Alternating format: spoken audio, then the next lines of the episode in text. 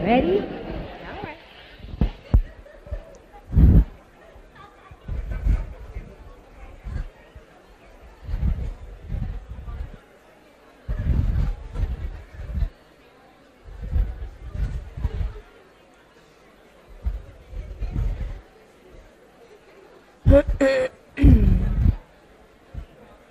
All right. Good afternoon, everyone. All right. So first things first, I, I, wanted to take a minute just to clarify a misinterpretation that happened during our Q and A yesterday.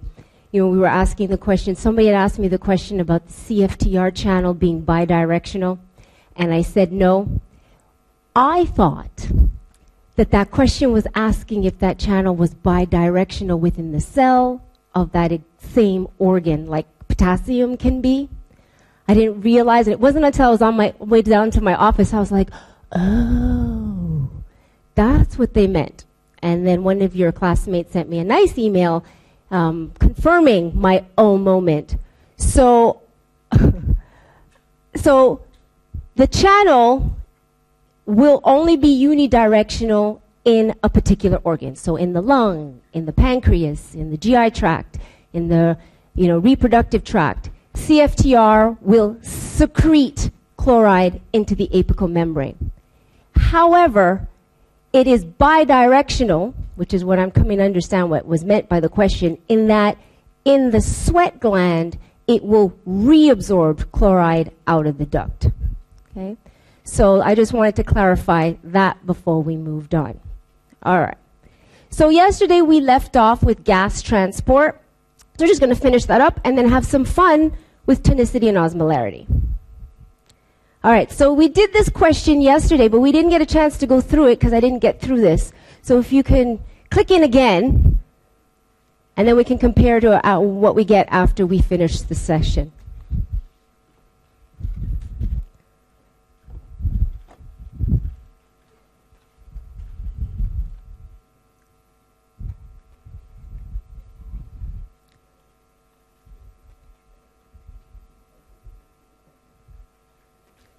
All right. so at an altitude, there's less partial pressure of oxygen in the atmosphere because of which one of the following? Let's see what you've got here. All right. Okay, I think it was higher than it was yesterday. So we'll see. All right, so there's several different laws when we're talking about gas transport. The first one we're going to look at today is, is Dalton's law where the total pressure of a mixture of gases is due to the sum of the pressure of each of the individual gases. And of course, the percentage of a gas in the mixture is going to be used to determine its contribution. So when we look at our total barometric pressure, which is about 760 millimeters of mercury, we're going to look at the sum of all the individual gases that are going to make up this total barometric pressure. So we know in the, in the air, we have about 21% oxygen, 78% nitrogen, and 1% argon. And so with that, our fractional concentration, let's say of oxygen, is going to be 0.21 or 21%.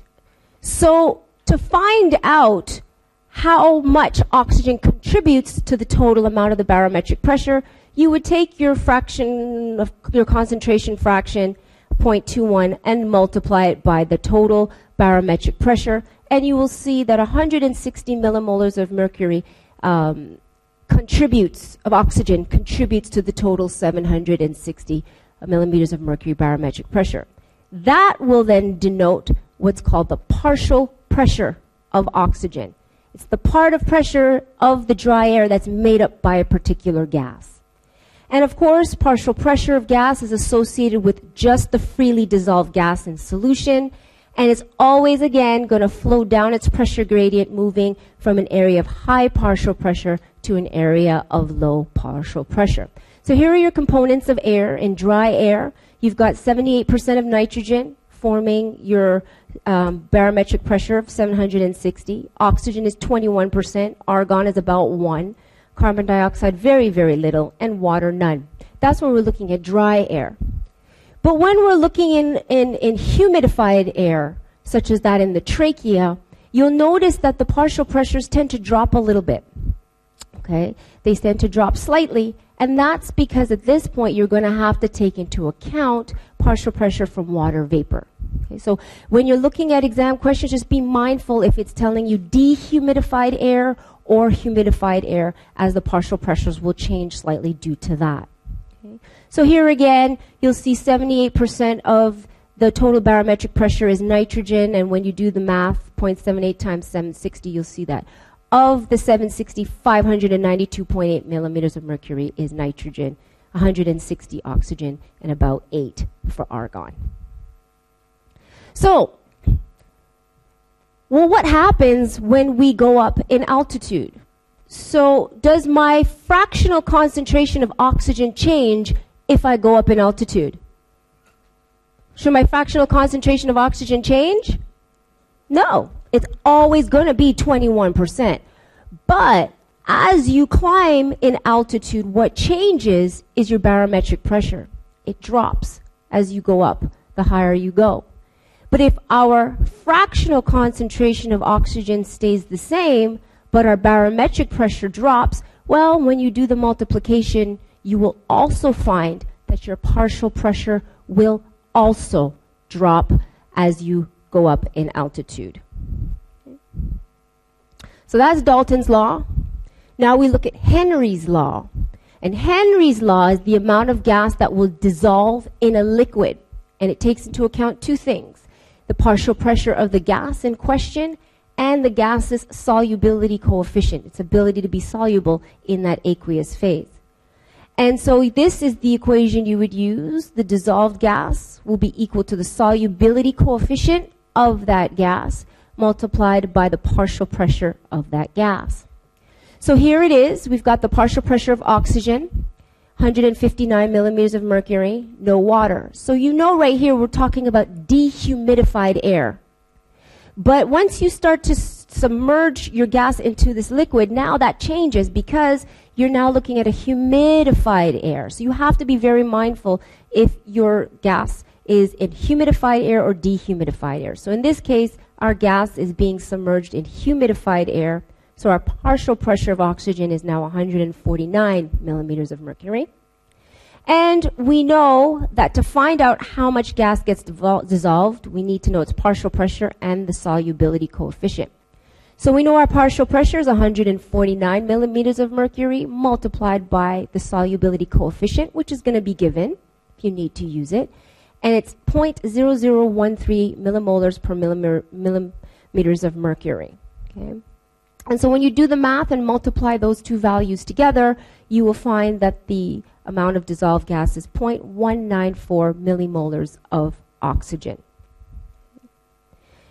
Now, here we are being told, we're being asked actually, how to, to find out how much oxygen is dissolved in our liquid in our liquid phases, but it's constant dehumidified airflow. So there's no contribution from the water vapor. So we know that we do not have to take into account the water vapor amount. So our partial pressure of oxygen will remain at the normal 159 millimeters of mercury. Now, we know again to find out how much oxygen gets dissolved in the liquid phase, you multiply your partial pressure by the solubility coefficient and we know the solubility coefficient of water is 0.03 mils per deciliter millimeters of mercury. That of oil is 0.134 milliliters deciliters per millimeters of mercury. And when you do the math, you'll find that 21.3 milliliters per deciliter of oxygen is in the oil versus only 0.48 of oxygen in the oil. There's a huge difference, huge gradient between the two. But it doesn't matter because one thing that you'll note is that when your gas is dissolved in two separate liquid phases, there is no movement between the, the, the, phases. So there will be no movement of gas from the water to the oil or oil to the water. If you want to increase the amount of oxygen that is dissolved in a particular phase, then you'll have to increase the partial pressure of the oxygen. Okay. All right, so now Let's see what you got for this one. I think 100%. I think we can get 100% on this one. Pretty confident today. And don't mess with me. I know one of you is, 1% of you is going to press something wrong. Let's see if we can get 100. Can we get 100?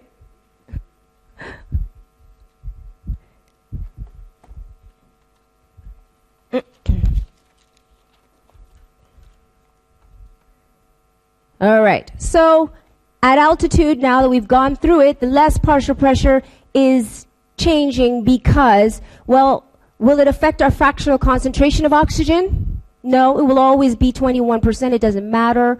What will change is as you go up in altitude, what happens to our barometric pressure? It goes down. Oh, man. I know y'all are messing with me today. But yes, 98 of you got it. And I noticed that as we did the question, more and more of you got it. I think it was 72% yesterday, 86 today, and 98 today. So good job. All right.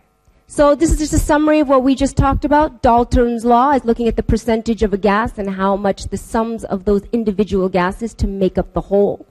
And then Henry's law looks at how dissolvable a gas is based on the oxygen partial pressure and the solubility coefficient.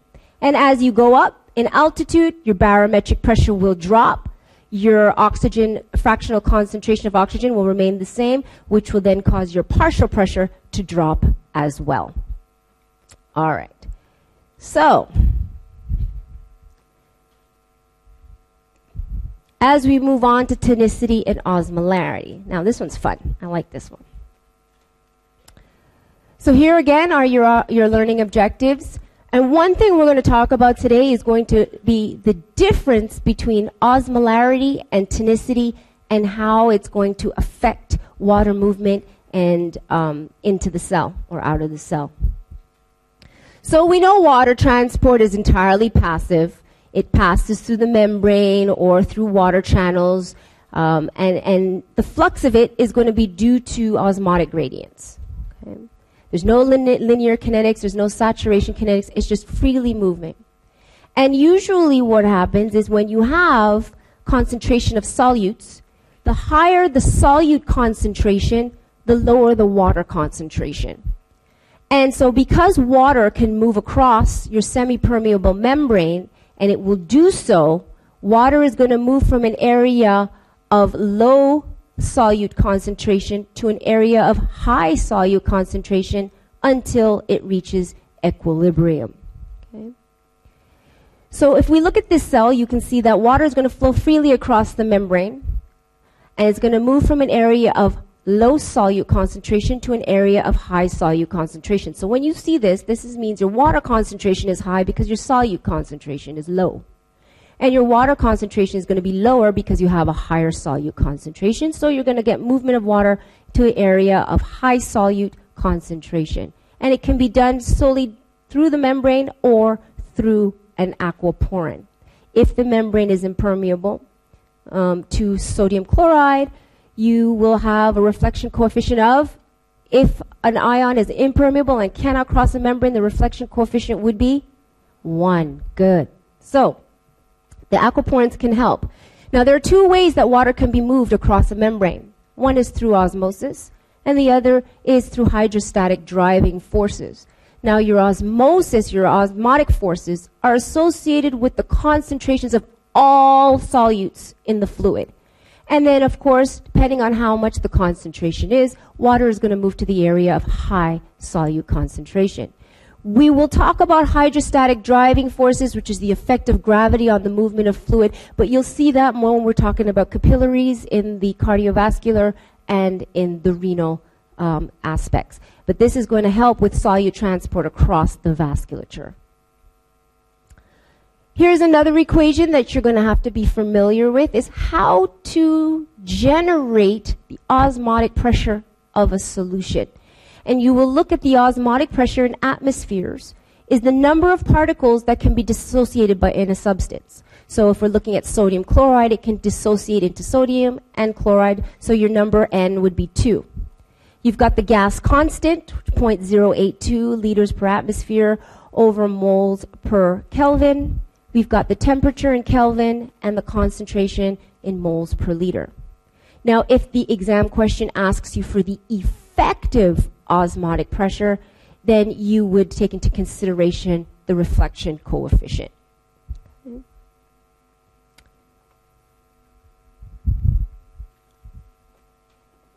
So, which of the following characteristics would not affect the osmotic pressure exerted by a solute in solution?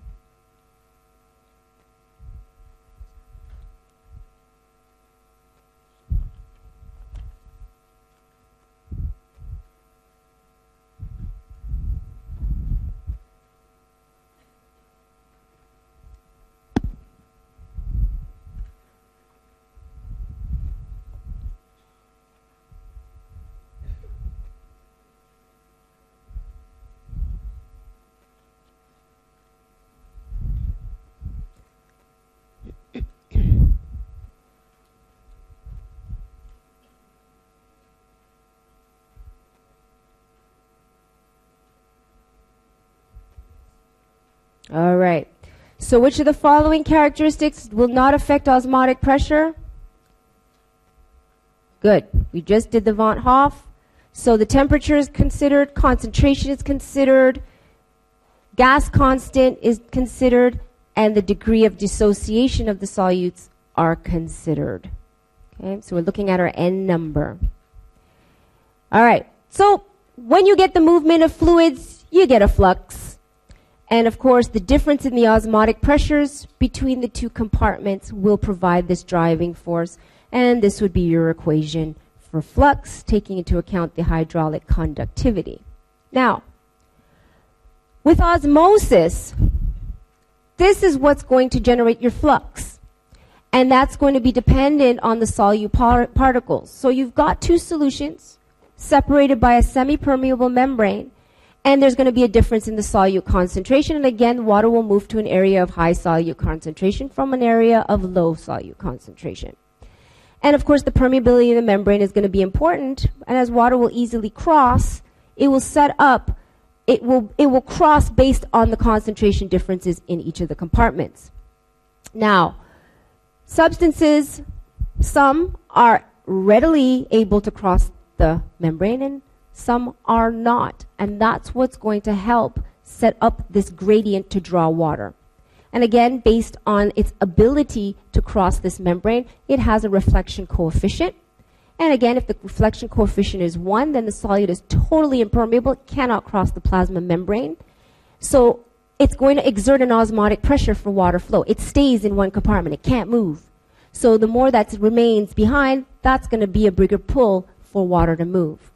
If a substance has a reflection coefficient of zero, then that solute is totally permeable. There's no osmotic pressure because it can go either way. So it won't stay in one area generating a pressure to draw water. And that's important as we look at osmolarity versus tonicity. Osmolarity is the total concentration of all the solutes in a compartment. And when you look at osmolarity, to generate osmolarity, you have to look at the number of particles in solution. That's your N. Multiplied by the concentration of your solution, taking into account an osmotic coefficient, which is usually 1. Okay.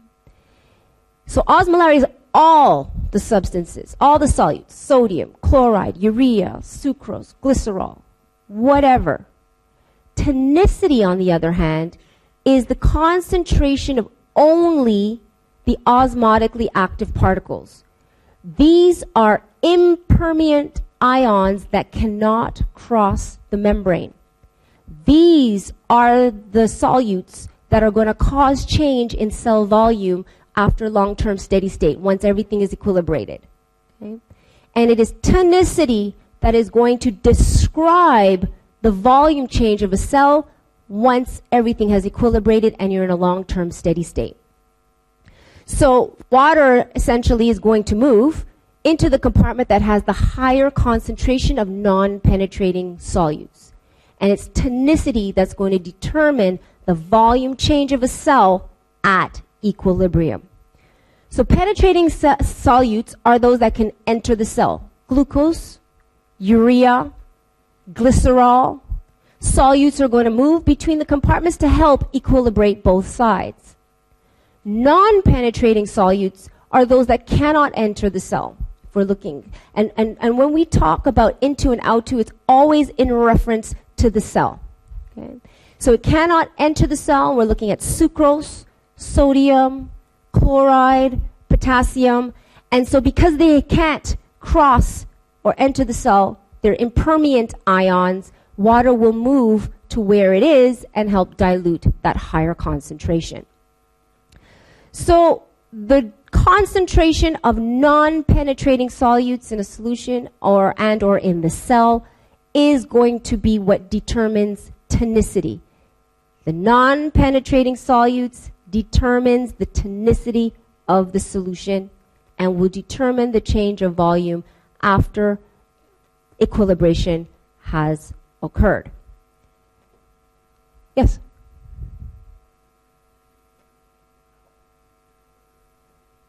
That can pass through the membrane on its own. So passive diffusion, simple diffusion on its own without help. Yes. Yes. Glucose is considered to be a penetrating, as is urea and glycerol. Yes. So a solution is isoosmotic if the total osmotic pressure of the solution is equal to that of the cell.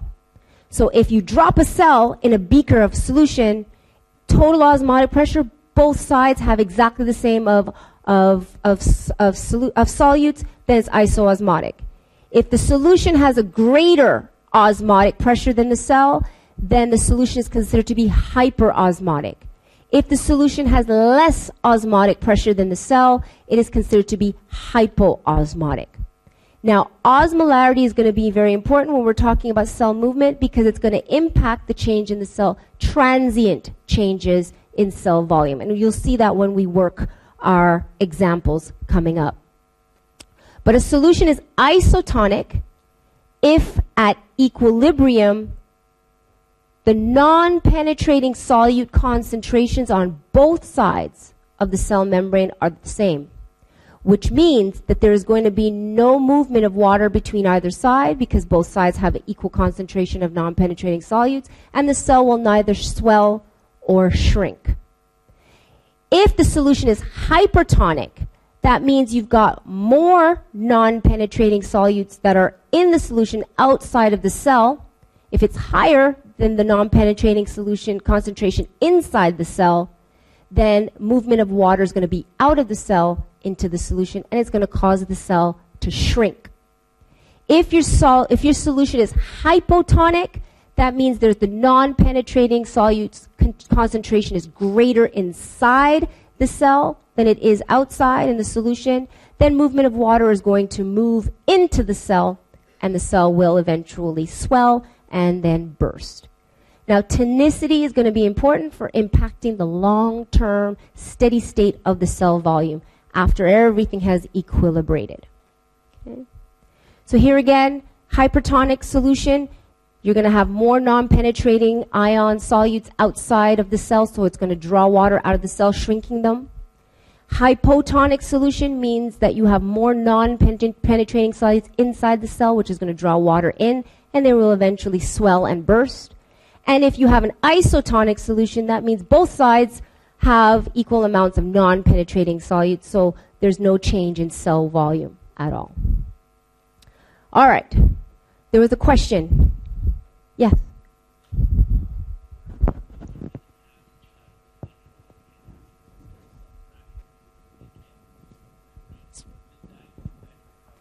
No, not in this case.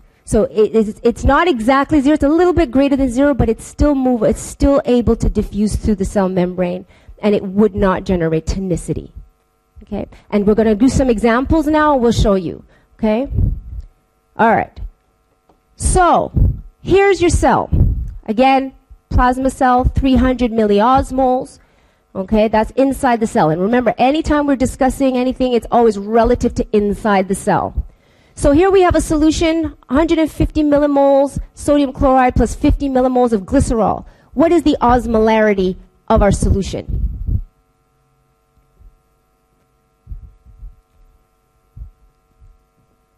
Who says 200? Who says 350. Well, what do we got to do first things first?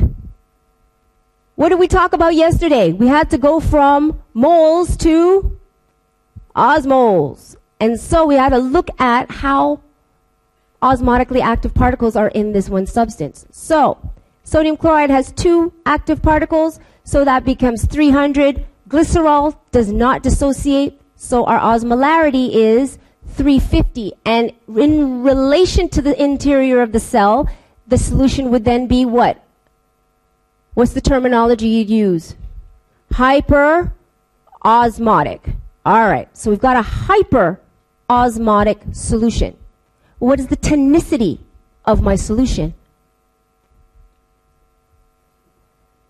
My tonicity would be isotonic because glycerol is passable, it's penetrable solute. Sodium and chloride are non-permeant solutes. So you look at the concentration of the non-permeant solutes compared to the non-permeant solutes inside the cell, and you'll see that the amounts are the same. So, osmolarity is important for transient movements of water. So you drop this 300 milliosmol cell in a 350 milliosmol solution, what's going to happen with movement of water transiently based on the osmolarity? Water is going to move out and you're going to see some sh- cell shrinkage. But after equilibration, long-term steady, what is involved in maintaining the water cell volume over equilibration and long-term steady state? Tonicity. So what's going to happen to the cell volume after equilibration and long-term steady state? It's going to stay the same. Good. So you'll see the osmolarity is going to cause transient movement. It's going to cause the cell to shrink transiently. And after equilibration, the movement of glycerol happens and the movements of water happens. Once equilibration has occurred, because the tonicity are the same, both sides of the cell, the cells will return to the original cell volume and remain that size over time. All right, let's do another one.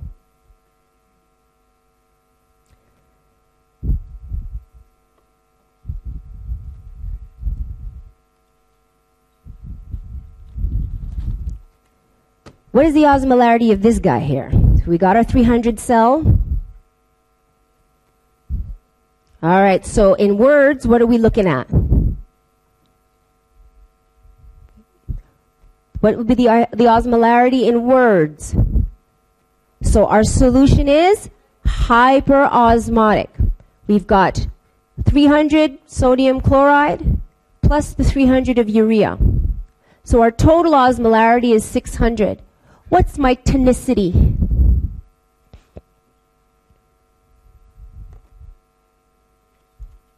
Again, my tonicity is iso.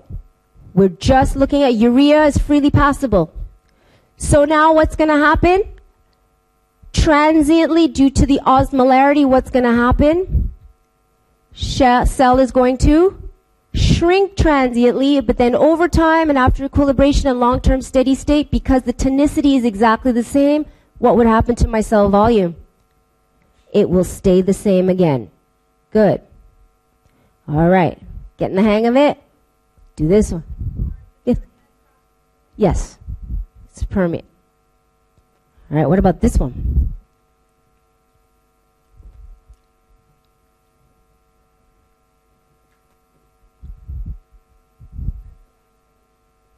I hear ISO, ISO. What else do we got? ISO, hypo. What else do we get? ISO, hypo. All right. What is the osmolarity? Well, it's 300. 300, 300. So we're looking at an iso-osmotic scenario, solution. But tonicity, urea is permeable. It's non-permeant. So we're comparing a non-permeant solute uh, we're looking at a permeant solute, sorry, excuse me, a permeant solute, and we're comparing it to non-permeant solutes in the cell. So there are no non-permeant solutes in this solution. So the solution would be hypotonic. And if the solution is hypotonic, Is there going to be any water movement transiently due to osmolarity? Would there be any transient movement of water? No, because it's isoosmotic. Good. But now over time, because you have the cell in a hypotonic solution, what's going to happen to water movement? It's going to go into the cell, and what's going to happen to the cell over time? Swell and burst. Good. Right? So after equilibration has happened, you should see movement in water into the cell. Cell will swell and lyse. Next one.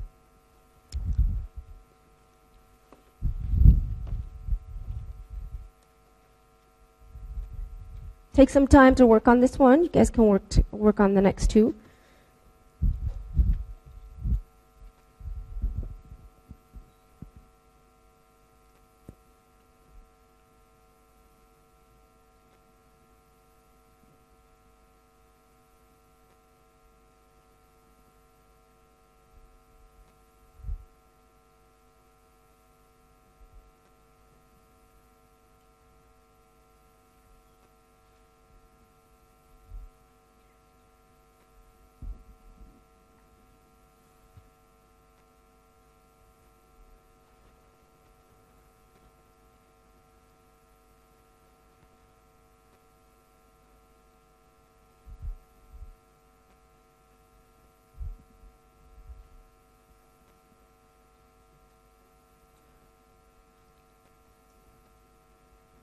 All right, do we have an answer for this one?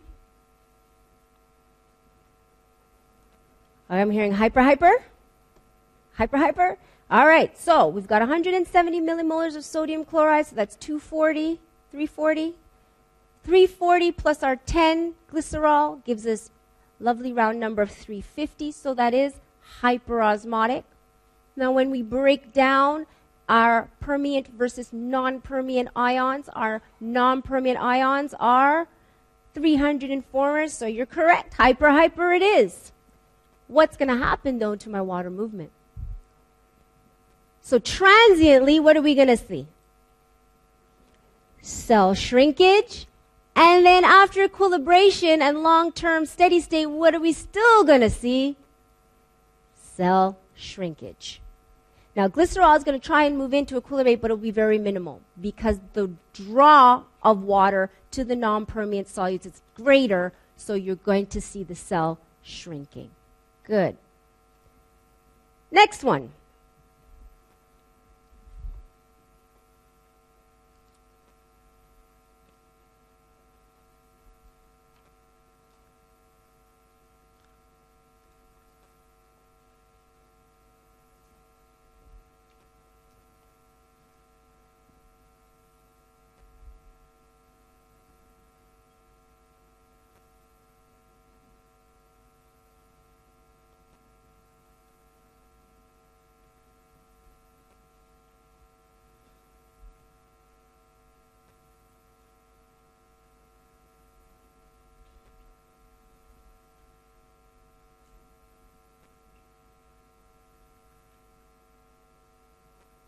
What are we thinking for this one?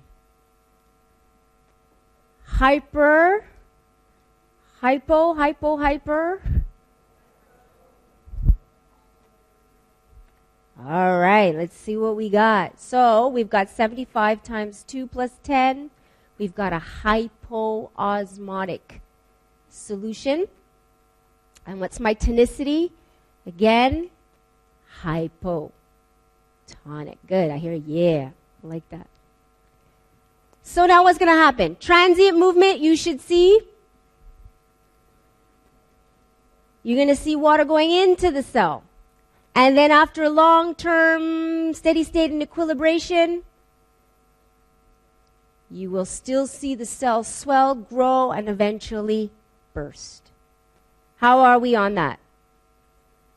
We good? You sure? Who's that? Yes. Uh, are the units the same for osmolarity and and today? Yes. So the units will stay the same. Yeah. question. You're good now? All right, good. Yes.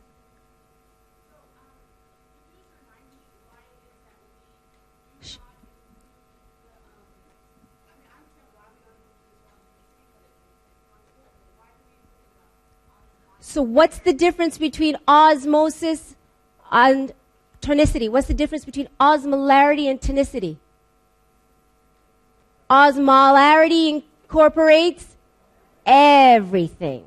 Tonicity is just non permeant. Yeah? All right, good. All right, well, since y'all think you got this, let's go on. You had a question on the last one. Okay. This one?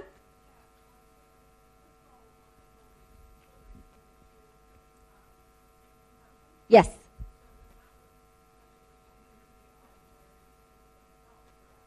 It's going to, so because your glycerol is in the solution, glycerol is going to move in as well to try and equilibrate. It will eventually, um, it's, what it's doing is it's drawing the water in.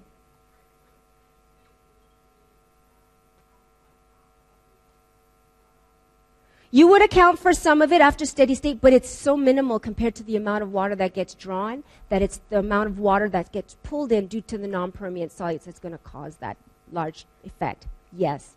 All right.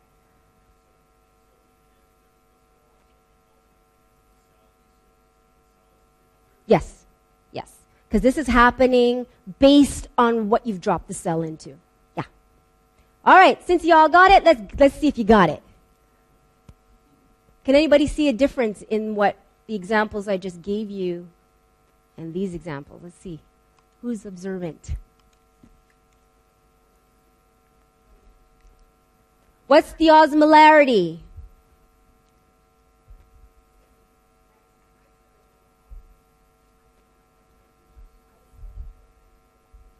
I heard 580.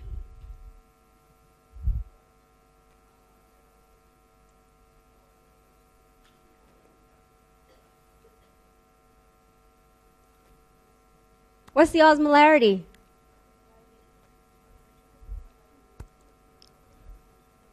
Who says 580? Who says 290? It's 290. Because look at the units. They're already in milliosmoles for you. One thing you're going to note about physio units, units, units. I have seen some USMLE questions where they give you the right numerical value of the question, but then they give you two different types of units. So if you're not sure about which unit, you get the number right, not knowing the units might bite you. So be sure to pay attention to your units. So if you noticed in the questions before, everything was in millimolars and you had to convert it to osmolarity. But here, it's already given milliosmoles for you. So, now we're looking at inside the cell, the ICF versus the ECF. So, what's what are we looking at? What's the osmolarity between the two? It's going to be isoosmotic. And what about tonicity? Again, it's going to be isotonic. They have they both have the same amount of non-permeant solutes. Okay? So, if I were to ask you on the exam, what would the movement, what would be the cell volume change after equilibrium? No change in cell volume. Okay? So that's what you would expect to see. Okay? Because the isotonicity, there'll be no change in cell volume. What about this one?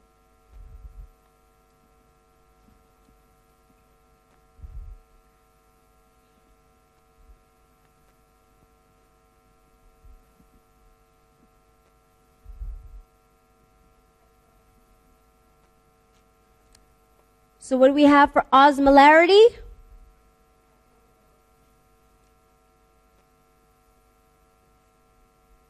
Osmolarity, we have hypoosmotic and in tonicity, hypotonicity. So, if I were to say to you, what would happen after equilibration? Cell would well. Okay? Good. Be mindful of the terminology in the exam. If they just said, tell me what happens to the cell, then you'll have to talk about the transient movements and, and after equilibration. But if it says what happens to the cell after equilibration or what happens to the cell at long term steady state, then you just jump to the very end and base your answer off of tonicity. Okay? Next one.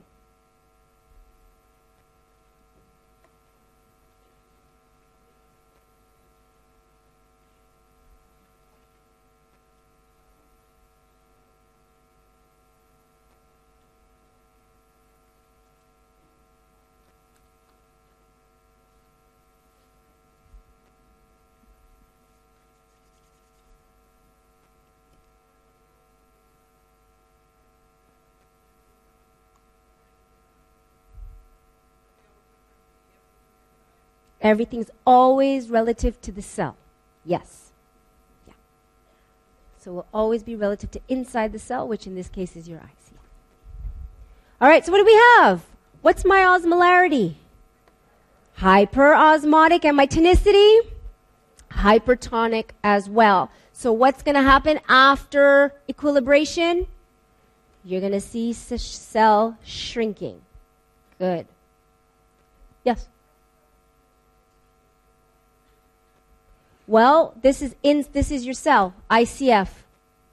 And this is your ECF outside your cell. So we're looking at what happens if you were to take your cell in comparison to what would be outside of it. Okay?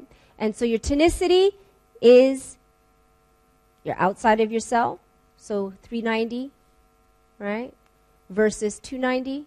So this is hypertonic. And because it's already in milliosmoles, the dissociation of the particles have already been done for you. Whereas in the original set of examples I'd given you, you had to convert from millimolars into milliosmoles. This is already done for you. So you're just really comparing the numbers here. Yeah? All right. Yes? So we're looking at the water. Okay, so that's a good question. I keep forgetting to talk about that. So we are looking, when we're talking about being normal versus low, we're looking at it relative to, okay, we've got an isoosmotic or an isotonic amount in the cell, so you should have normal levels of water. But we're looking at this comparatively. We have more solute here, so if you have higher levels of solute, you should expect to have how much water concentration relative to that? Low. So you have a high concentration of solutes, you should see low water, right? So basically what they're just saying is they're comparing the water based on the amount of solutes in the cell. Yes. So into the cell, out of the cell. That's all you basically need to know. All right, so what's, on, what's going on with this one? Example 9. What's happening here?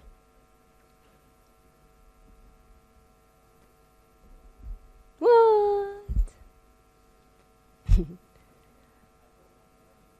Osmolarity, what do we have? Hyperosmolarity and tonicity, what do we have? ISO.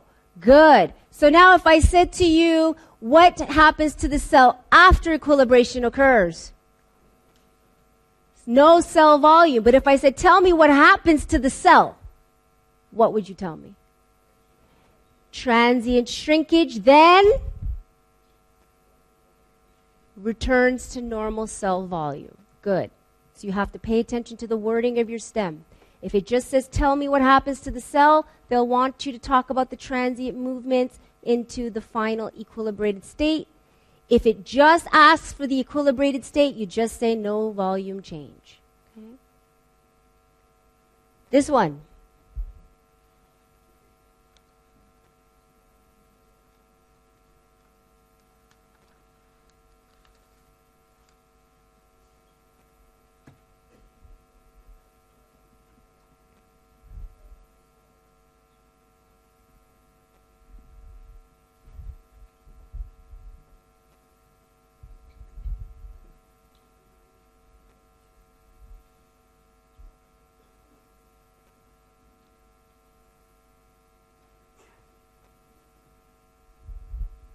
What are we thinking?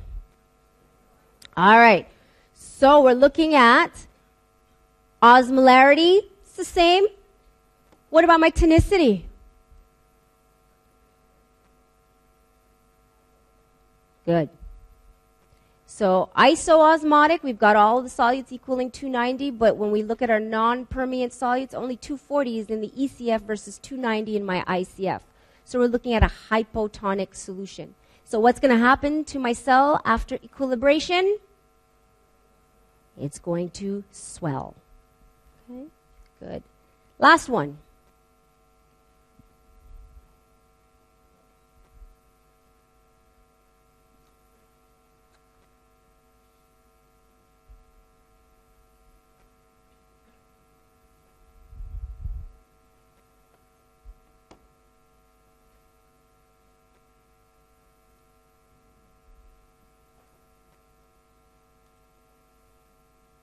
All right, so osmolarity wise, what do we got? Hyperosmotic and tonicity, what do we have? So we have a hyperosmotic solution, but it's hypotonic. So tell me about this cell. What's going to happen? It's going to shrink and then swell to burst. After equilibration, tell me what the cell long term steady state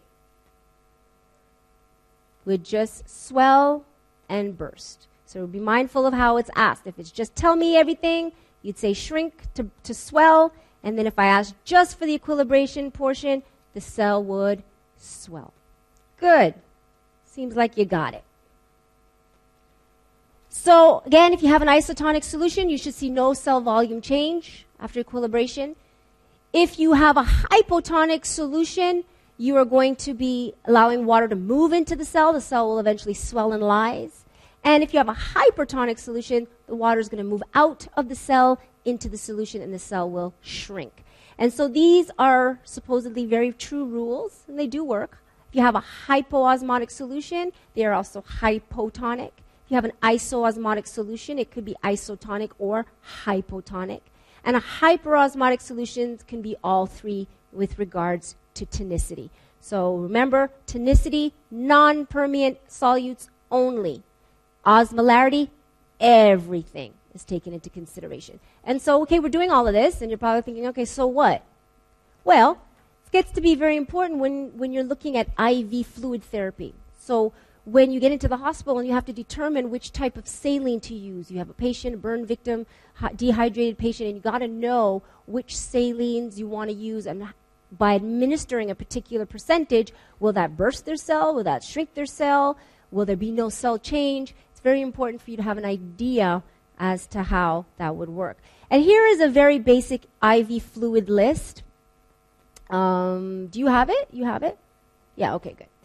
And so this is just, you don't have to memorize all of it, but just be, just understand that 5% dextrose is isotonic. So if I ask a question about 1% dextrose, what would that be?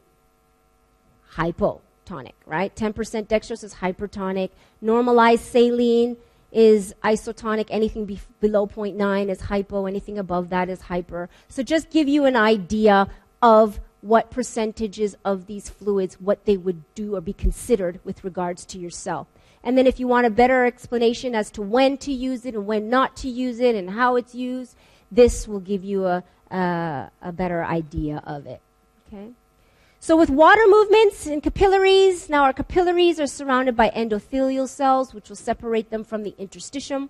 And of course, movement across the epithelial cells can be transcellular across the cell itself or paracellularly between the cells. And again, that's determined by how tight or leaky the, uh, the junctions between the cells are. All right, so let's see what you've got.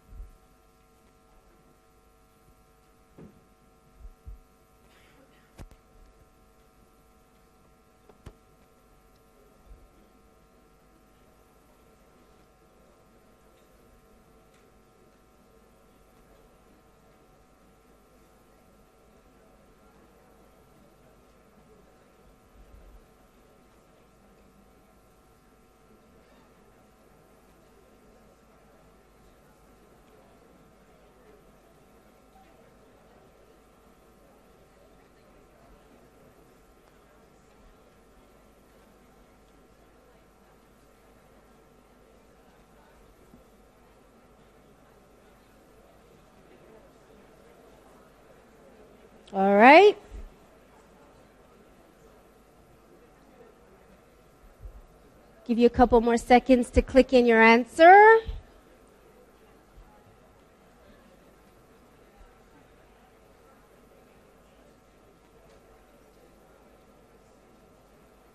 All right, so tell me in numbers, tell me in numbers, what is the osmolarity of the solution? I hear a lot, yes, but what is it in numbers? All right. And so what is that relative to our cell? Hyperosmotic. So we've got to break down, because it's in millimolars, we've got to break it down. So 280 sodium chloride. And our calcium chloride has three particles, so we have to break it to 60. So our total osmolarity is 340. Tonicity, what's our tonicity? 340. Why do we know that our tonicity is 340? I also gave you reflection coefficients. So I've told you that your sodium chloride and your calcium chloride, they're non-permeant.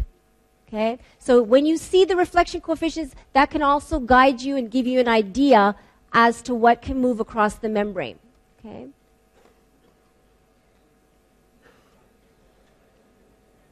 All right.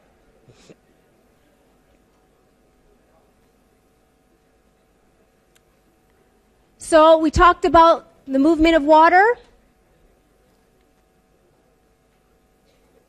So we talked about the movement of water via osmosis and by hydrostatic driving forces, osmolarity, total concentration of all particles in the solution. Tonicity only looks at the non-permeant ions, and that is going to describe your volume cell change after equilibrium, whereas your osmolarity will discuss transient changes on its way to equilibrium. And if equilibrium, the cell volume has not changed, you're in an isotonic solution. If the cell is shrinking, you're in a hypertonic solution. And if the cell is swelling and about to burst, then you're looking at a hypotonic solution. And that is it. Have a wonderful weekend. I shall see you on Monday.